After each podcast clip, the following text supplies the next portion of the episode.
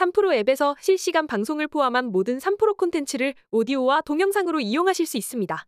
지금 바로 3프로 앱을 다운받아 보세요.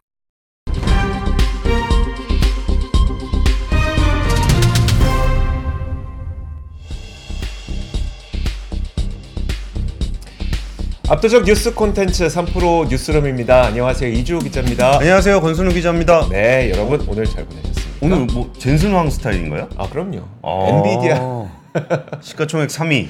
그 정도까지 올라가려고요. 어, 네. 아마존 뒤로 비켜. 아니, 3프로 뭐. 뉴스룸이 이제 그 국내 방송 3위 올라가야죠. 음, 우리 테무 스타일로 가야죠. 왜요? 30초 광고 93억. 잠시 후에 테무 이야기도 또 나옵니다. 예, 오늘 첫 번째 뉴스는 카카오 얘기부터 좀 진행을 해볼까 합니다. 카카오가 연 매출 기준으로 8조 원을 와. 돌파하면서 오랜만에 주가가 많이 올랐습니다. 네. 주가를 보니까 한 7.8%. 오. 근데 이것도 실적 발표하고서 초반에 좀 세게 좀 올랐는데 그 실적 한번 같이 보시면은 실적이 좀 특이하기는 해요. 음. 그 매출 기준으로는 한 8조 원 정도 8조 원을 넘어섰고 네. 그리고 이게 딱 밑에 단으로 보게 되면은 뭐 영업이익 영업 영업 이익은 얼마 안 됩니다. 이게 10억 100억 천억 5천억 정도 되는데 네. 당기 순 손실이 거의 1조 5천억 정도가 돼요. 어. 근데 이 포트폴리오를 보면서 이제 뭐 제가 분석하기로는 아, 카카오가 조금 이제 내실 다지기를 좀 하고 있구나. 어. 그러니까 그 전에는 되게 확장 중심으로 많이 하면서 뭐 이것저것 상장도 하고 네. 뭐 새로 만들기도 하고 뭐 그러다가 워낙 많이 두드려 맞잖아요. 네. 그러면서 이제 다른 분야로 이제 오지랖을 넓히기보다는 내부적인 그런 사업성을 좀 강화하다 보니까 음. 이 실적을 같이 보시면은 플랫폼 부문의 실적이 굉장히 좋았습니다. 거의 한 4조 원 넘는 실적이 났었고 보면 톡비즈 이게 좀 많이 올랐죠. 네. 톡비즈가 11% 올랐고 플랫폼 기타가 좀 올랐는데 톡비즈가 선물학이죠? 예, 선물하기하고 이제 카카오톡 네. 카카오톡 그 자체에 네. 보면은 거기에 뭐 오픈 채팅방이라든지 이런데 우리가 잘 이렇게 유명하게 보진 않았겠지만 거기 광고창이 하나씩 많이 들어가 있거든요. 네. 그런 것들을 집어넣으면서 좀 내실을 좀 다지고 있다라고 좀 볼 수 있을 것 같고 그 당기순손실이 좀 크게 났던 것들은 이게 투자했던 자산들에 대해서 굉장히 좀 보수적으로 실적을 잡았습니다. 아. 그러니까 이러다 보니까 이제 earning surprise가 났는데 이 earning surprise의 비결이라고 한다면은 기존에 해왔던 패턴하고 좀 다르기 때문에 네. 이거를 좀 인식하지 못했었던 것 같아요. 그리고 홍은택 대표 같은 경우는 핵심 사업인 광고와 commerce의 성장이 본체 체력을 강화시켰다라고 좀 얘기하고 있고 카카오 엔터와 카카오 엔터프라이즈의 비용 효율화 효과, 그러니까 비용 절감을 좀 많이 했다라는 거예요. 네. 그리고 이게 이제 자산을 보수적으로 해서 재평가를 좀 하다 보니까 손실난 것들은 또 다 잡아야 되고 음. 손실난 거를 잡다 보니까 당기 손익단에서 손실이 좀 크게 발생하는 그런 식이 됐습니다. 그리고 카카오페이하고 카카오 모빌리티가 이제 플랫폼 기타로 분류되는 매출인데 연말에 소비가 증가한 부분들 이렇게 4분기에 영향을 좀 많이 미치면서 30% 증가한 4,500억을 기록을 했습니다. 네. 근데 이제 포털 biz 이제 뭐 다음이라든지 아. 뭐 요런 데들은 뭐 다들 예상하는 것처럼 10% 정도 매출이 감소했고요. 그러니까 홈페이지 광고죠? 홈페이지 광고 같은 그렇죠. 거. 네. 네. 다음이니까 그쪽이 좀 그랬었고 뭐 미디어 매출이라든지 아니면 스토리 게임 매출은 뭐 줄었습니다. 음. 그러니까 딱 보더라도 이게 전반적인 실적에 있어서 카카오톡이라는 본체에 대한 영업을 좀 강화를 하다 보니까 여기서 매출과 영업이익이 좀 늘어난 거고 음. 그 회계를 보수적으로 좀 잡다 보니까 당기 순손실단에서 좀 많이 났다라는 음. 겁니다. 그리고 여기서 이제 그 주주 환원 관련한 얘기들도 좀 나왔었는데 free cash flow의 30% 그러니까 사실 배당 자체는 얼마 안 됩니다. 네. 현금 배당은 뭐 61억 원 정도 해가지고 총 267억 원이라 현금 배당 자체가 높진 않은데 이 부분은 이게 성장 기업들이 배당을 많이 안 하잖아요. 네. 그래서 이거는 뭐 어느 정도는 그 뭐 감안하고 봐야 음. 되는데 free cash free cash flow 잉여 현금 흐름의 30%를 주주 환원을 하겠다라는 거는 그 기준을 잡아주는 겁니다. 이 주식을 샀을 때 네. 최소한 연간으로는 어느 정도 자기가 배당을 받을 수 있는지 이런 부분들을 좀 미리 얘기를 해줌으로써 그 좀 장기 투자를 하는 사람들에게 뭐 upside에 대한 기대와 함께 최, 최소한 바닥은 어딘가 그렇죠. 네. 를좀 보여주는 성격이 있어서 좀 괜찮았어 보이고요. 그 이 다음 뉴스에 이제 이주호 기자가 알리테무 얘기를 해주실 건데 알리테무가 좀 잘 될 경우에 이익을 보는데 그러니까 미국에서는 메타가 엄청 이익을 봤잖아요. 그렇죠. 광고를 많이 실으니까요. 네, 광고를 엄청나게 싣고 있으니까 commerce를 하는 입장에서는 굉장히 좀 부담스러운 거고 알리테무가 네. 음. 이게 광고를 하는 입장에서는 반가운 거죠. 우리 큰 손님 아. 오는 모양새가 좀 되다 보니까 카카오 conference call에서도 그 얘기가 나왔어요. 이게 그 근데 사실 카카오에서 파는 물건들은 일반 소비재들이 아니라 선물하는 물건들이기 맞아요. 때문에 네. 알리테모하고 직접적인 관련이 있지는 않습니다. 근데 거기에서 좀그 어 이쪽에서 광고를 늘리게 됐을 경우, 될 경우에는 긍정적인 효과가 좀 있을 것 같다라고 음. 얘기를 좀 하고 있습니다. 그래서 이게 현상을 바라볼 때 알리템으로 인해서 커머스가 피해를 보게 되고 이제 중소상공인이라든지 중소형 브랜드들이 좀 손해를 보게 되는 그런 부분들이 있는가 하면 네. 그 반대는 이제 알리익스프레스의 물량을 받아야 되는 CJ 대한통운 네, 그렇죠. 그리고 여기가 이제 광고비를 막 쏟아붓게 되면은 그럼 주요하게 다룰 플랫폼이 어디일까라고 봤을 때 네이버 카카오가 있는데 음. 상대적으로 네이버 는 네이버도 오늘 그 얘기를 하긴 했어요. 네. 알리테무의 영향이 상거래 쪽에 별로 없을 거다. 근데 거기는 그렇진 않을 것 같아요. 네이버는 open market이니까. 그렇죠. 네. open market이니까 거기는 좀 직접적인 그 영향을 좀 있을 수 있을 것 같은데 거기는 어, 네이버 쇼핑에선 마이너스, 네. 광고에선 플러스. 음. 근데 카카오 같은 경우는 선물하기 구조기 때문에 직접 음. 단기적으로 commerce 쪽에 영향을 주진 않을 거고 네. 광고가 들어오게 되면은 거기서는 플러스가 날 거기 때문에 그렇게 나왔습니다. 그러니까 선물하기 하는데 예. 2천 원짜리 보내면 좀 그렇잖아요. 아, 선물하기 보냈는데 네. 가품 가면 그쵸. 좀 그렇잖아요. 아, 그러니까 그런 네. 부분들에 대해서 영향을 좀 미쳤을 것 같고, 그러니까 좀 오늘 말씀드리고 싶은 부분들은 뭐가 있었냐면은 카카오에 대한 기대감이 그리고 카카오에 대한 어떤 인식이 네 지난해 내내 안 좋았어요. 맞아요. 그러면서 우리가 지금 카카오가 뭘 하고 있는지에 대해서 워낙 사건도 많았잖아요. 네. 뭐 불공정 거래 음. 사건도 있었고 뭐 음. 그런 것들이 좀 있었는데 그때마다 제가 좀 카카오가 주가 많이 올라갈 때도 말씀을 드렸던 게 음. 여기가 결국은 본업이 뭐냐 네. 라는 거를 이제 하단으로 봐야 되는 거고 음. 앞으로 더 할 수 있는 게 뭐냐를 상단으로 봐야 될 때 상단에 대한 기대감이 너무 높았고 음. 그 상단에서 벌, 얻을 수 있는 그런 upside를 자회사 상장으로 또 해서 좀 많이 까먹었단 그렇죠. 말이에요. 네. 그러면 이제 주가가 그때 뭐 3만 원 찍고 지금 다시 이제 5만 9천, 6만 원 정도까지 올라와 있었을 때 카카오가 좀 내실을 다지면서 하는 모습은 어, 이 회사를 바라보는 시각을 조금은 달리할 필요가 있겠다. 음. 네. 그, 그 이전처럼 뭐 하면 다 되겠지. 음. 그것도 말이 안 되는 거고. 네. 그렇다고 해서 이제 아예 광고판으로 가버리는 것도 문제가 있지만 본체에서 내실을 다지면서 과도하게 투자하고서 기대가 많았던 부분들에 대한 재평가를 음. 통해서 그걸 많이 낮춘 거 음. 이런 부분들을 좀 다시 보는 그 실적 발표가 아니었나 싶습니다. 네, 알겠습니다. 자, 다음 뉴스 보겠습니다. 다음 뉴스는 이제 알리테무 관련된 뉴스인데요. 요즘에 너무 거침없는 국내 시장의 공세가 펼쳐지고 있잖아요. 여기에 대해서 정부가 칼을 빼든 것이냐라는 이야기가 나오고 있습니다. 어제 산업부에서 이커머스 긴급 간담회를 개최했는데 워낙 우리나라 이커머스 업체들이 만약에 알리와 테무가 정말 우리나라를 장악하게 될 경우에는 그들도 좀 이제 위협감을 느낄 수밖에 없기 때문에 긴급 간담회를 열었다고 보시면 될 것 같습니다. 이 자리에는 그 산업통상자원부뿐만 아니라 한국유통학회도 자리를 했고요. 네이버, 쿠팡, 11번가, G마켓, SSG.com 이렇게 다양한 이커머스 업체들이 이 자리를 함께 했습니다. 어, 지금 그 뭐 대응책 마련에 나서고 있는 그 첫걸음이라고 보시면 될 것 같아요. 그래서 첫걸음이기 때문에 뭐 이 자리를 통해서 어떤 해법이 나온 거나 그런 건 아니고 어떤 애로사 항이 있는지 정도를 들은 자리라고 보시면 될 것 같습니다. 자, 그럼에도 불구하고 제가 이 뉴스를 준비한 이유는 뭐냐면요. 이게 그 알리와 테무가 이제 우리나라 시장에서 정말 거침없는 공세를 펼치고 있다는 것에 대해서 여러분들의 감정은 어떤지를 먼저 첫 번째로 묻고 싶고 그래서 혹시 가능하시다면 여러분들 댓글에 한번 뭐 좋게 느껴진다, 아 나쁘게 느껴진다, 뭐 여러 가지 감정이 있을 거잖아요. 적어주시면 저희도 한번 참고를 하면 좋을 것 같고요.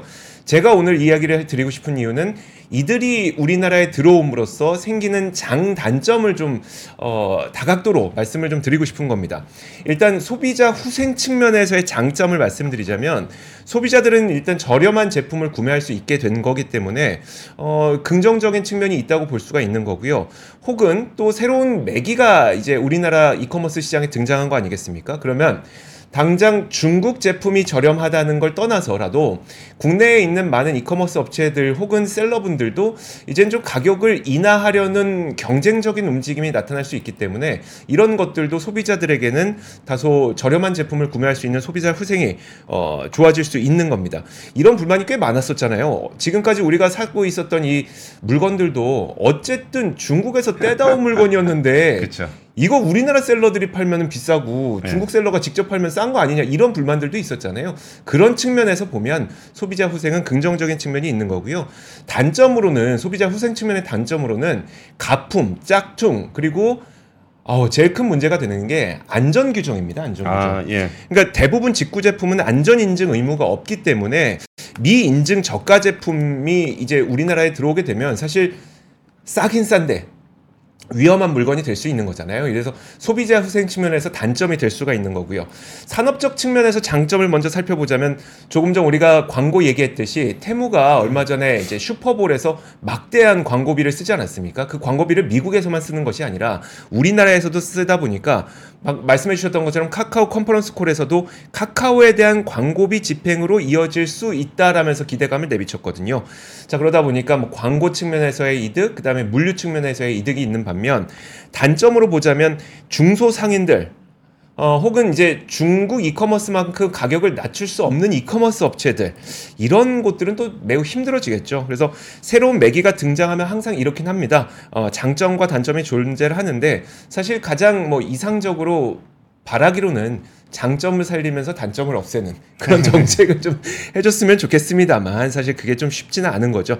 지금 근데 다른 그 국가들은 대놓고 자국 우선주의 하고 있잖아요. 우리도 대놓고. 좀 그런 정책들이 나와야 되지 않을까라는 생각도 있습니다. 예, 그리고 뭐 이런 것들도 있어요. 이게 KC 인증 같은 네. 거죠. 품질 인증 같은 지금 얘기하셨던 게 안전 품질 안전 이런 품질 거잖아요. 인증이죠. 네. 근데 여기서 이- 이런 것도 좀 생각해 볼 필요가 있을 것 같아요. 이제 과거에 이제 국내적인 관점에서 이 규제를 적용을 하다가 음. 그전에는 해외 직구가 많지 않았기 때문에 그 통관에 대해서 그렇게 까탈스럽게 보진 않았잖아요. 네. 그러면은 그 여기서 뭐 역차별이 발생한다는 건 국내에서 사왔을 때 비용이 높아진다라는 불만들이 있 습니다. 네. 그러면은 이 해외 직구를 바라보면서 국내 규제에 대한 개선, 음. 그러니까 아. 여기를 막는 게 아니고 네. 해외에서 들어오는 걸 어떻게 막아야 되겠다 이런 관점도 있어야 되겠지만 그렇죠. 국내에서 있었던 규제를 한번 돌아보면서 불필요하게 그 비용을 높였던 네. 부분들 규제들이나 이런 것들을 개선해 줌으로써 전반적인 시장의 효율성이 높아지고 소비자 후생이 올라가는 음. 그런 제도 개선들도 한번 꼼꼼하게 살펴보는 게 좋지 않을까 싶습니다. 네, 알겠습니다. 그 좀 전에 장순원 팀장님이 네. 그 뉴욕 부동산 얘기를 좀 해주셨는데 우리나라 금융권에 두 가지 리스크가 있죠. 해외 부동산, 국내 부동산. 한쪽에서 국내 부동산 PF 문제가 있다면 해외 부동산 펀드 어떻게 되고 있는가라는 질문들이 좀 많이 있는데 네. 그 나이스 신용 평가에서 관련 리포트를 굉장히 상세하게 썼습니다. 음. 그러니까 사실 신평사 리포트는 평소에 그 채권 투자를 하는 전문 투자자들 말고는 잘 안 보는데 네. 요즘에 신평사들이 현황 관련한 이슈 리포트를 굉장히 많이 냅니다. 음. 그러면서 굉장히 꼼꼼한 내용들을 좀 보여주고 있는데 그 지금 국내 증권사들이 해외 부동산 투자 펀드를 했는데 네. 다들 아시다시피 지금 뉴욕이나 미국에서는 오피스 공시률이 19.6%로 사상 최대 고치를 경신을 했고 그에 따라서 가격도 많이 하락을 하고 있습니다. 그러면은 내가 산 물건이 있는데 네. 이 물건의 가치가 떨어진 거잖아요. 공실이니까요. 예. 그럼 이 떨어진 거를 얼마나 반영하고 있는가 어. 라는 것에 대한 얘기를 했는데 전체 해외 부동산 펀드 한번 표로 같이 보시죠. 네. 그림을 같이 보시면은 해외 전체 부동산 펀드가 8조 3천억 정도 된다는 거예요. 음. 그 중에 4조 6천억 원에 대해서 아랫부분이죠. 4조 네. 6천억 원에 대해서 아 우리는 4조 6천억 투자한 거에 40% 정도는 손실을 본 것 같아. 대략 2조 원 수준입니까 그러면? 그렇죠. 1.8조니까 한 2조 원 정도는 손해를 본 것 같아. 아. 네. 라고 해서 이거를 평가 손실로 반영을 해 놓은 겁니다. 음. 그럼 실제로 저게 이게 터졌을 때 네. 이미 반영이 돼 있기 때문에 버퍼가 있는 거죠. 어. 근데 그 위에 3조 6천억 원 규모의 해외 부동산 펀드는 손실 인식을 하나도 하지 않았다는 거예요. 네. 그러면 이게 현재 시가가 얼마인지에 대한 분석도 안 돼 있는 거고 음. 시가를 반영했을 때 얼마의 손실이 나는지도 안 나온다는 겁니다. 음. 그래서 이런 부분들에 대해서 좀 우려를 할 필요가 있다라는 거고 이렇게 쉽게 생각하면 이래도 됩니까? 그러니까 2조 원 정도의 손실은 감당 가능한데 만약에 3.6조 조- 쪽에서 터지면 거기는? 안 잡아놓은 거죠. 안 잡아놓았으니까. 예, 예. 아. 그리고서 지금 1조 원 이상의 부동산 exposure를 가진 증권사가 어디냐 이런 거를 보통 이렇게 막 뭐 받은 걸 네. 뭐 찌라시 네. 뭐 이런 식으로 막 돌리거든요. 음. 그렇게 하는 게 아니라 여기 신평사에서 이런 자료를 내준 게 참 고마운 게 그냥 대놓고 썼습니다. 부동산 exposure 규모가 1조 원이 넘는 곳은 미래에셋, NH투자증권, 하나증권, 메리츠증권, 신한투자증권, 대신증권 등 여섯 음. 곳이다. 네. 라고 좀 박아놨고요. 그럼 여기서 손실을 얼마나 반영했는지를 우리가 장부를 다 뜯어볼 수는 없잖아요. 네. 그러면 이거를 우리가 어떻게 확인해 볼 수 있느냐라는 것도 친절하게 지금 표를 같이 보시면 음. 지난 4분기에 미래에셋, 하나, 메리츠, 신한은 굉장히 큰 폭의 단기 순이익이 순, 순이익이 떨어졌다. 네. 이게 왜 떨어졌겠냐? 아, 부동산. 부동산 펀드의 손실을 인식했기 때문이다. 네. 그러면 아직 이거를 인식하지 않은 증권사는 어디냐? 네. 그거까지 나왔습니까? 그거를 인식을 하면 어떻게 될 것인가라고 본다면 지금 빨간 화살표가 없는 증권사가 있죠. 네, 있습니다. 그러니까 NH증권과 대신 증권에 빨간 화살표가 없습니다. 그러니까 신평사가 여기에서 이제 대놓고 아 지금 이게 어, 어느 정도 손실을 받는지에 대한 것을 뭐 증권사들이 어디가 했고 어디가 안 했고라고 얘기를 구체적으로 하진 않아요. 네. 하지만 저렇게 보여줍니다. 근데 나이스 신용평가에서 그 전에 그 건설사 관련한 리포트를 냈을 때 PF나 우발 채무 관련한 보도를 네. 그 이주호 기자가 그때 한번 전달을 한 적이 있어요. 음, 음, 그때 네. 점이 이게 이렇게 이렇게 이렇게 점이 찍혀 있는데 네. 혼자 저 위에 빨간 점이 찍혀 있던 건설사가 하나 있었습니다. 네네. 그 건설사 이름은 지금은 누구나 다 쉽게 얘기할 수 있는 그렇죠. 태영 건설이었죠. 그렇죠. 그런 것처럼 지금 아. 증권사 실적을 보면서 어 여기는 굉장히 실적이 좋은데 쟤는 실적이 안 좋은데 어, 그렇게 비교하면 안 되겠네요. 된다는 거예요. 아. 그러면 어느 증권사의 실적을 조심해서 봐야 되느냐라는 측면에서 저렇게 해줬고 그러면 이게 진짜 해외 부동산 펀드에서 뭔가 문제가 생겼을 때그 음. 자본을 어떻게 조달, 그러니까 그 빵꾸난 자본을 뭘로 메울 것인가? 네. 라는 부분에 대해서도 우리가 그 어떻게 메울 거예요?라고 물어보면 답을 안 해주잖아요. 그렇죠. 근데 여기에 대해서 그 나이스 신용평가에서 뭐라고 얘기했냐면 2024년에 신한지주가 4천억, BNK가 2천억, KB가 2,700억 예정돼 있고 메리츠 금융이 1,500억이 예정돼 있는데 요게 그 영구 후순위성 채권을 네. 발행하는 거예요. 네. 그럼 저거 발행해서 어디다 쓸까요? 음. 증권사 빵꾸나면 갖다 메워야 된다는 거죠. 네, 네. 그래가지고 빵꾸나면 메울 자금을 준비한 금융회사와 그렇지 않은 회사를 구분할 수 있는 가이드라인을 이번에 신용평가 보고에서 보고서에서 저기 아니 그러니까 어흥 야옹님이 바로 써주셨는데 네. 돌려가기 아니냐. 근데 이건 돌려가기가 아니고 대놓고 깐 겁니다. 아, 그렇죠. 그래서 네. 이런 리포트를 좀 공식적으로 발간을 해줘서 아 지금 증권사들의 해외 부동산 펀드 현황이 어떻게 되고 음, 있구나라는 음. 것을 좀 확인해 볼 수 있었던 것 사실 같습니다. 근데 그 리포트가 나오더라도 일반인이 보고 그걸 보기 아, 이게 그 의미구나라는 걸 보기는 쉽지 않으니까 네. 그래서 저희 권 팀장님 있는 거 아닙니까? 저희는 뭐 대놓고 얘기하는 거죠. 그러니까요. 예. 자, 좋습니다. 다음 뉴스 바로 넘어가도 되는 예, 예, 넘어가시죠. 되겠습니다. 자, 다음 뉴스 한번 보겠습니다. 아, 지금 보면은 오늘 파라다이스의 실적 발표가 있었는데요. 저는 이걸 보면서 야, 일본 VIP들이 지갑을 열었구나라는 생각이 들었습니다. 파라다이스가 열- 역대 최대 실적을 기록을 했고요. 그리고 어, 매출 기준으로 1조 클럽을 눈앞에 두고 있습니다. 어, 지난해 연결 기준 매출이 9,942억 원, 그리고 영업이익이 1,458억 원을 기록했습니다. 그래서 이게 어느 정도 좋아진 건지 보면은 이제는 우리가 팬데믹 전과 지금 실적을 좀 비교할 때가 됐잖아요. 예. 파라다이스도 보면은 팬데믹 이전을 뛰어넘는 사상 최대 실적을 기록을 했습니다. 자, 이번에 보면은 그 카- 파라다이스에서 4개 카지노 합산 매출이 113% 증가했거든요. 그리고 어 drop액이라고 있잖아요. 그러니까 우리가 거기 가서 예, 칩 예. 사는 비용, 예, 칩을 얼마나 샀는지 이게 지금 6조 1,733억 원을 기록했는데 그 중에 일본 VIP가 2조 7,900억 어, 많이 샀죠. 예. 어, 일본 VIP들이 그 지갑을 열었습니다. 그리고 매스 고객, 일반 고객들이 1조 3천억 원 정도 이 두 가지 모두 최대를 기록했습니다. 그리고 리조트 부문도 사실 요즘에 해외 여행 엄청 많이 다니시잖아요. 그래서 어 그러면 국내 리조트는 사실 좀 피해를 보지 않을까 싶은데 그렇지 않았습니다. 호캉스 수요가 너무 반영이 되면서 1,208억 원을 기록해서 전년 대비 7% 늘어난 모습을 보였습니다. 제가 지난번에 한번 다른 뉴스로 이걸 전해드린 적이 있었는데 국내에 계신 분들 돈을 어디에 쓰는지 그 음. KDI에서 어, 내수가 부진하다고 얘기를 하면서 국내에 계신 분들이 어디 돈을 쓰는지 분석을 했거든요.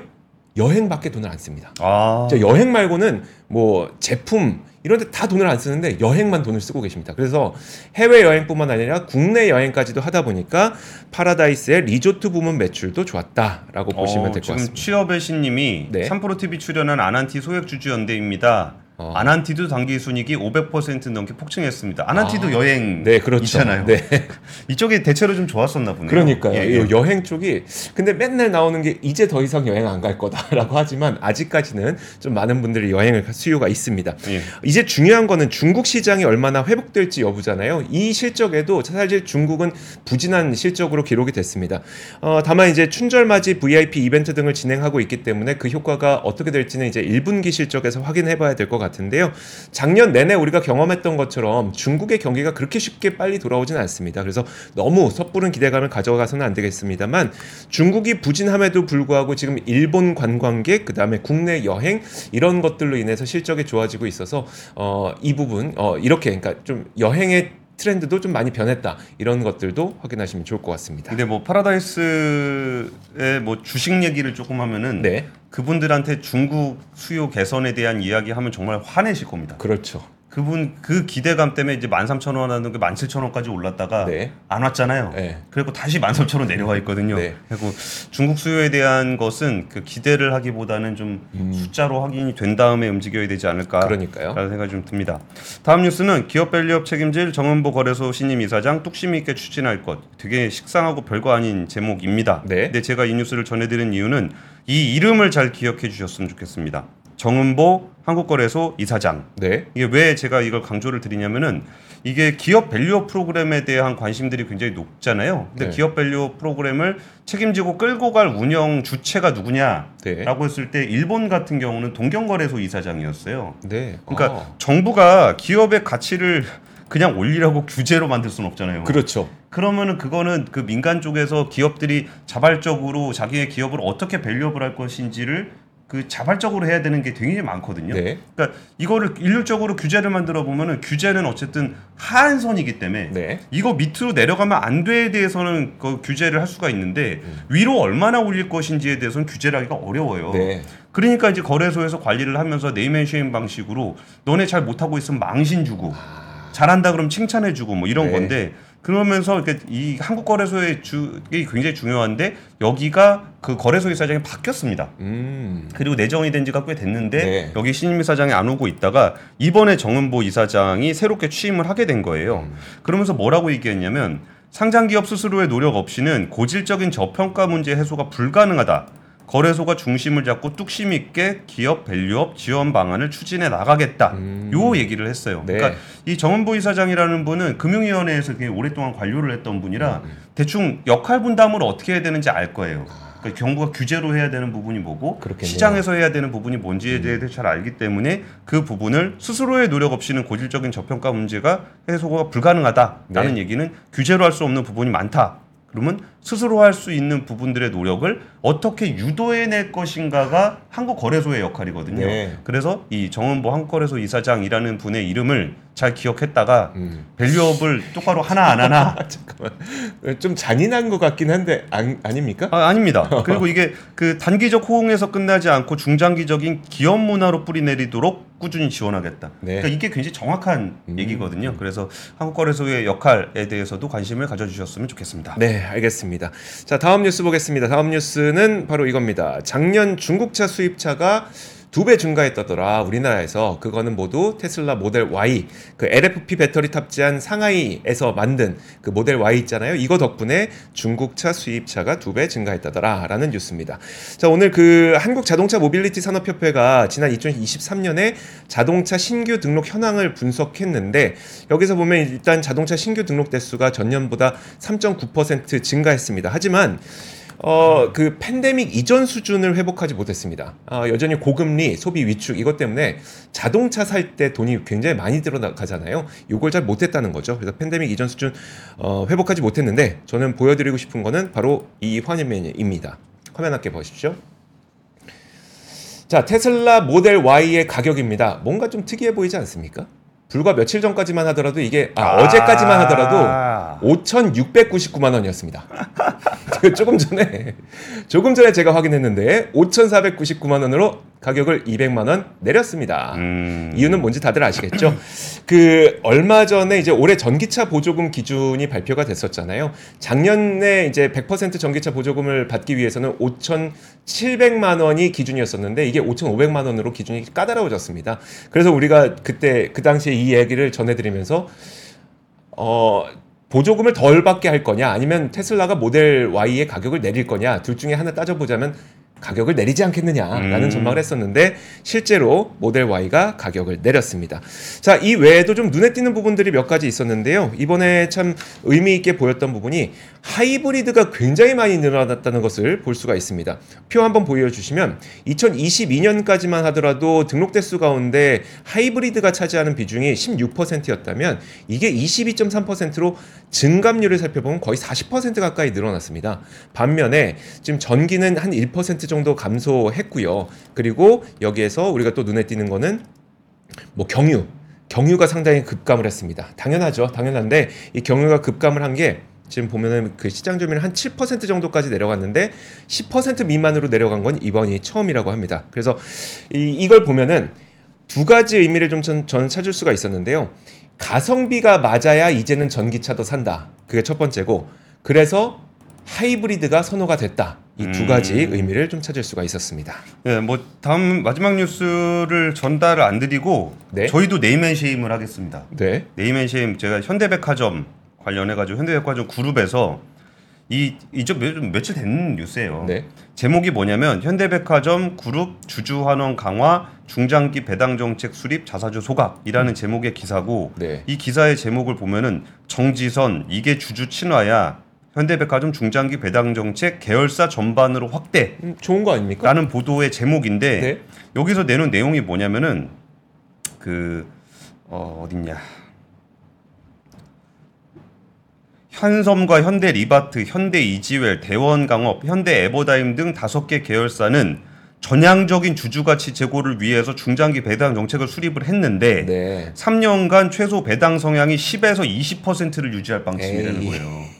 배당 성향이면 번 돈 가운데 몇 퍼센트를 배당으로 쓸 거냐잖아요. 아니 여기가 옷 회사, 네. 그 건자재, 뭐 리바트, 뭐 이지웰, 뭐 대원강 여기가 무슨 large language model 투자하는 기술주가 아니잖아요. 네, 그렇죠. 근데 여기서 포장을 전향적인 주주 가치 제고를 위해서 하겠다 이렇게 타이틀을 달아 놓으면은 네. 헷갈린단 말이에요. 그렇죠. 근데 배당 성향을 10%로 유지를 하겠다는 거 너무 작잖아요. 40만 갔어도 이해합니다. 그러니까 이런 부분들을 한국 거래소에서 이렇게 그냥 보도 자료에서만 뭐 주주환원 강화한다 이렇게 내지 말고 네, 네. 이런 회사가 진짜 실제로 뭘 어떻게 했는지를 좀 보여주는 거 음. 그것도 굉장히 중요한 네. 그 어떤 그 주주와의 소통 강화 기업 value up 프로그램의 일환이 아닐까 싶습니다. 다시 한번 정은보 한국거래소 이사장의 이름을 기억하자. 현대 리바트, 한섬, 현대 이지웰, 대원강업, 현대 에버다임 여기도 기억하자. 배당 성향 10%대로 유지할 방침이라고 합니다. 자, 좋습니다. 자, 3프로 뉴스룸 오늘 시간은 여기까지입니다. 저희는 내일 오겠습니다. 고맙습니다. 감사합니다.